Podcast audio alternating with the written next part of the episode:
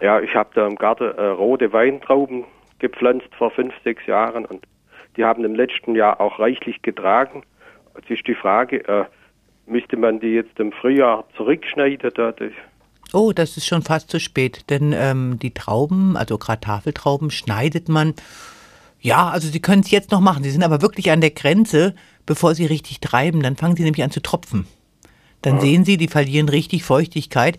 Wenn Sie jetzt die nächsten Tage dran gehen, bevor Sie wirklich ausgetrieben haben, dann können Sie zurückschneiden. Sollten Sie auch zurückschneiden, bauen Sie einen Stamm auf. Und wenn Sie ganz wirre Ästchen haben, man nennt das ja nicht Ästchen, sondern Triebe, dann schneiden Sie die zurück. Sie brauchen nicht so viel, bauen Sie sich ein Spalier aus, einen Leitast, einen Mittelast und zwei oder drei Äste nach rechts oder links und dann haben Sie eine ganz tolle Qualität. Ah, also ist das am Frühjahr zu schneiden, nicht im Herbst, sondern schon. Also man schneidet sie normalerweise abgehende Winter, Anfang Frühjahr. Im Herbst. Also dann, Sie können anfangen, wenn die Blätter abgeworfen hat. Das ist also, aber meistens schon, schneidet man wirklich eben so jetzt abgehender Winter rein. Weil wenn die wirklich treiben, dann tropfen die und wenn man sie zu spät treibt, dann kümmert die ein bisschen. Das will man ja nicht.